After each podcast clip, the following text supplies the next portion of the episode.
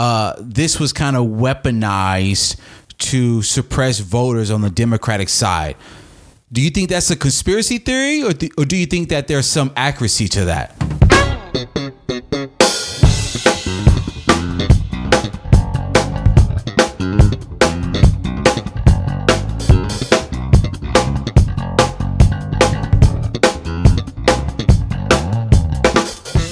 Welcome to the Bootleg Like Jazz podcast. I am your host, Q. Yes, ladies and gentlemen, this is our new reality. I know, right? Crazy, huh? We're going to talk about that and all that it affects. Today on the show, we have Tony Diaz from the show uh, Nuestra Palabra to join us and talk to us about what the mask order is, basics, um, how it has evolved, what that means for us in our day to day lives, and politically speaking. Um, Tony, thank you for joining us. How are you doing today? I'm doing well. Great to get the chat over Zoom. I'm gonna take my mask off. I am wearing it, but I'm safe because no one's around me. I'm here at my home office, so I'm not gonna get anyone sick. But happy to chat with you and stay in touch and inform folks. That's what's up, man. Thank you for doing this. Uh, this is the first time you've been on the show with us, huh? My my agent was begging to get on, and you said no, you wouldn't take his call. So, well, I guess they must have went into the spam folder. I don't know. um, I love it, man. Hey, thank you. Awesome. This is great. Um, so let's just jump right into it today.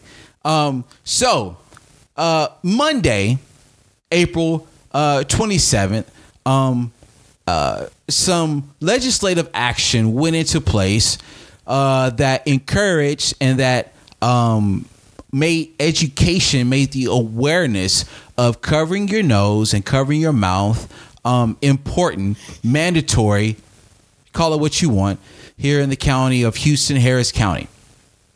This was done by Judge Hidalgo, Mayor Sylvester Turner, also joined in as well. A lot of backlash happened um, over the few days that it took for the you know the media circus to get to it, but for the common people to also learn about it. And uh, the the mayor himself said that the fine would not be something that was an automatic thing. He said the goal was education, right? Even Judge Hidalgo said when asked about the governor's um, switch of position said that it really doesn't change much. We, from every order before, was always about education, right?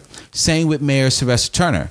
He said that, um, you know, maybe there's no citation, but there will be a lecture, there will be education, there will be a coming to. When we look at that, when we look at numbers, there's a lot of skepticism and a lot of people. So, Tony, I want to talk to you first. Uh, can you comment on just the mask order and coronavirus, COVID 19 in general? I think the result is good because after Judge Hidalgo gave that mandate, you had every city council person distributing masks. Um, from my own experience, I've never seen as many people wearing the mask. And, and I'll be honest too, even with myself, my own household, we've been very careful. We've been quarantining in the quarantine, but um, we haven't really been using masks until now. And we're like, okay, great, let's do that. Just because it had been up in the air. So I think, like Judge Hidalgo had said, it got people to get the mask, got them to wear it. And even I've talked to my friends and family saying, you know what? It's not so we don't get sick, it's so we get others sick. And especially with the fact that if if we if I have it, I probably don't have the symptoms and I could have it, you know? And we're not you and I are not in the high risk factor for age or poor health, maybe for some other facets. So I think that's a big deal. If we, if we want to start there, that's the logical side of it. That's that's all we can ask is for people to be careful. You know, that's that's kind of where I'm approaching this for now. We can get a little more political later, though, because it's not as easy as that, is it? yes, we totally agree. Um, one thing that was interesting for me was like the fine. Like, I understand kind of where you're coming from, but a thousand dollar fine while people are experiencing economic hardship, unemployment is skyrocketing. Was a thousand dollars their form, a government form of price gouging, or was that some I don't know, random, you know, price that they chose? Well, let me put it this way: in Laredo, they were one of the first cities to have a mandate for masks, and they had about a thousand dollar fine to begin with, and it went up because people weren't complying. So in that city, they were even more serious. I think here, and that's a smaller town, of course. Here in Houston Harris County, um, thousand dollars sounds sounds high. Honestly, th- think about this. Okay, now let's get political. Uh, we're in Harris County. Um, it's against the law to hire undocumented workers. There's a fine. In fact, employees can go to jail for it if they do it bad enough. They get fines, etc. Guess what? Go to eat anywhere before COVID nineteen. You know, uh, every restaurant hires undocumented. Uh, construction sites hires undocumented. Go down the list.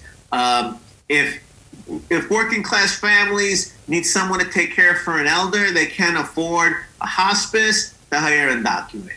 Is it against the law? Yep. Is there a penalty, be it fine, sanction, or prison time? Yes.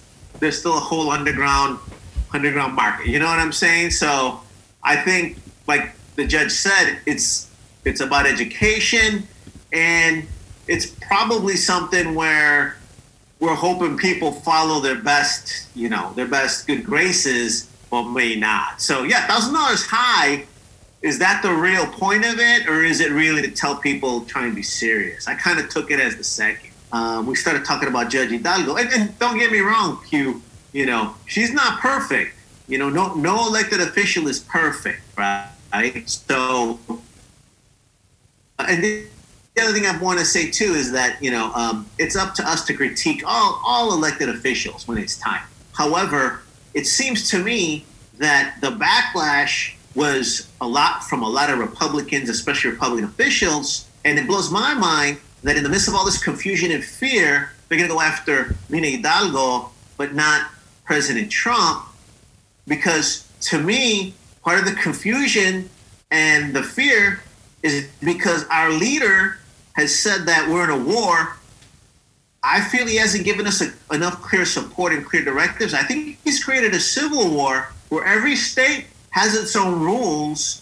Every state's been competing for ventilators, PPE, uh, you know, uh, the masks, the swabs, everything. And that's the problem that puts Texans against Texans. Okay, the the president leaves it up to the states. So now you got 50 rules, 50 different rules, right? And then the president says, follow your local leader. Well, which local leader? You got the mayor, and his rule overlaps with Harris County judge, overlaps with the governor. So it's like, you know, if there is any chaos, I'm going to blame the leader at the top who, who takes credit when things work and then spreads the blame when it, things can be pointed at him. So there is a lot of confusion and fear that's natural, but it doesn't help when the leader at the top isn't giving clear directives, wants to make us think that it's a wartime situation and he's our general that'll lead us there, but isn't leading intelligently. And he's saying things like, you know, he's got hunches, he wants to propose his own science.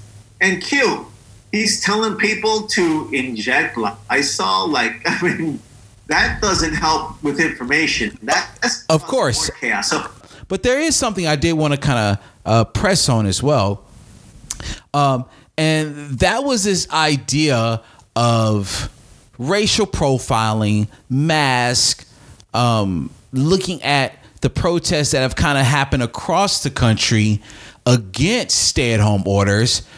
Some people even call those protests extreme, right? I don't believe that it's a conspiracy theory at all or a stretch of imagination to think about how masks that being worn in public, what that looks like if states that are doing good then go back to step one and have to start over and have to go through masks. Like, what is that impact? So my question to you, Tony, is like, um, you know, let's you know, assuming that we're not out of the you know coronavirus COVID nineteen cloud if masks become sort of part of our everyday life for the rest of this calendar year, what impact do you think that has on Black and um, Afro Latinx communities? Which communities have diabetes and high blood pressure? Black and Latino. Why? We're in food deserts. Um, we're too busy working two, three jobs to put food on the table, roof over our heads, to have money to join a gym, let alone go to the gym. Um, you know, in, in Mexican families, elders are going to wind up on prescriptions that are three to four hundred dollars a month to keep diabetes and hypertension at bay. Those are all the factors that put people into the high risk factor. This whole thing just has brought brought to the top all the racial implications in there. So yes, uh, there'll be more racial profi- profiling than before. Uh, yes, we will. Uh, our community will suffer more because of these same uh, issues as well. Our job is to do what you're doing, what we're doing here. We got to keep talking about it. Let me let me add one other thing too. Um, right around this time is when you hear people say, "Don't talk about black. Don't talk about Latino. Make it all American." This is the exact time we need to be bringing up our experiences because we are American. The black experience is an American experience. A black neighborhood is America. So, guess what? If something's going on in one part of town, we need to examine it, not overlook it, not ignore it, and not be bullied into not bringing it up because that's when things come to a bigger crisis. So, I think this show is vital for that, and we need to talk about it Will it cause conflict? I think it actually diffuses conflict because if we don't bring this up, our communities will keep getting hurt. And right now, guess what? That means our community is going to die in higher numbers, and that's just not tolerable. Last question, I promise. Texas is going to reopen this week. There's a different phases that we got to go through, but the governor has, you know, said that this these steps can be taken and so forth. Yay or nay? What do you think? Well, you know, uh, Governor Abbott may want to force us to be open for business, but I ain't open to buying just yet. So he can open, he can go and personally open every single movie theater and restaurant he likes. I tell you one thing, I personally am not eager to walk into a room full of strangers and you know, people are arguing about wearing masks or not. People are saying, "Well, I'm wearing my mask to protect others. That doesn't protect me." So I don't know if the, when I walk in that restaurant, they're gonna wear masks or not. I don't know if it's been cleaned or not. Do you think um, we need we need to get back to work? We don't want to starve to death, but we don't want to die either. So there, has been some people um, saying that maybe that uh, this was kind of weaponized to suppress voters on the Democratic side. Do you think that's a conspiracy theory, or do, or do you think that there's some accuracy to that?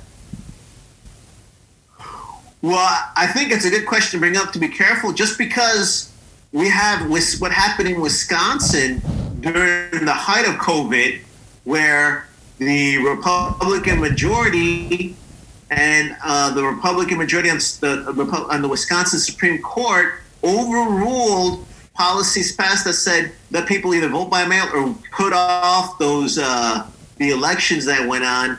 And it appeared that Republicans wanted to force the vote because they wanted to keep a hold on the Wisconsin Supreme Court. So, with that as an example, it doesn't sound like a conspiracy theory. And I think you're going to have to have five shows on voter suppression. but I mean, unless we can. Well, if you votes, if you come back, that's great. I'd love to. and I'm sorry to cut him off, but what he was talking about was mailing in voting, uh, Wisconsin and so forth. Uh, definitely do your research. Definitely look into it. Definitely read. There's time to do it. Um, hey, Tony, thank you very much. Any last words?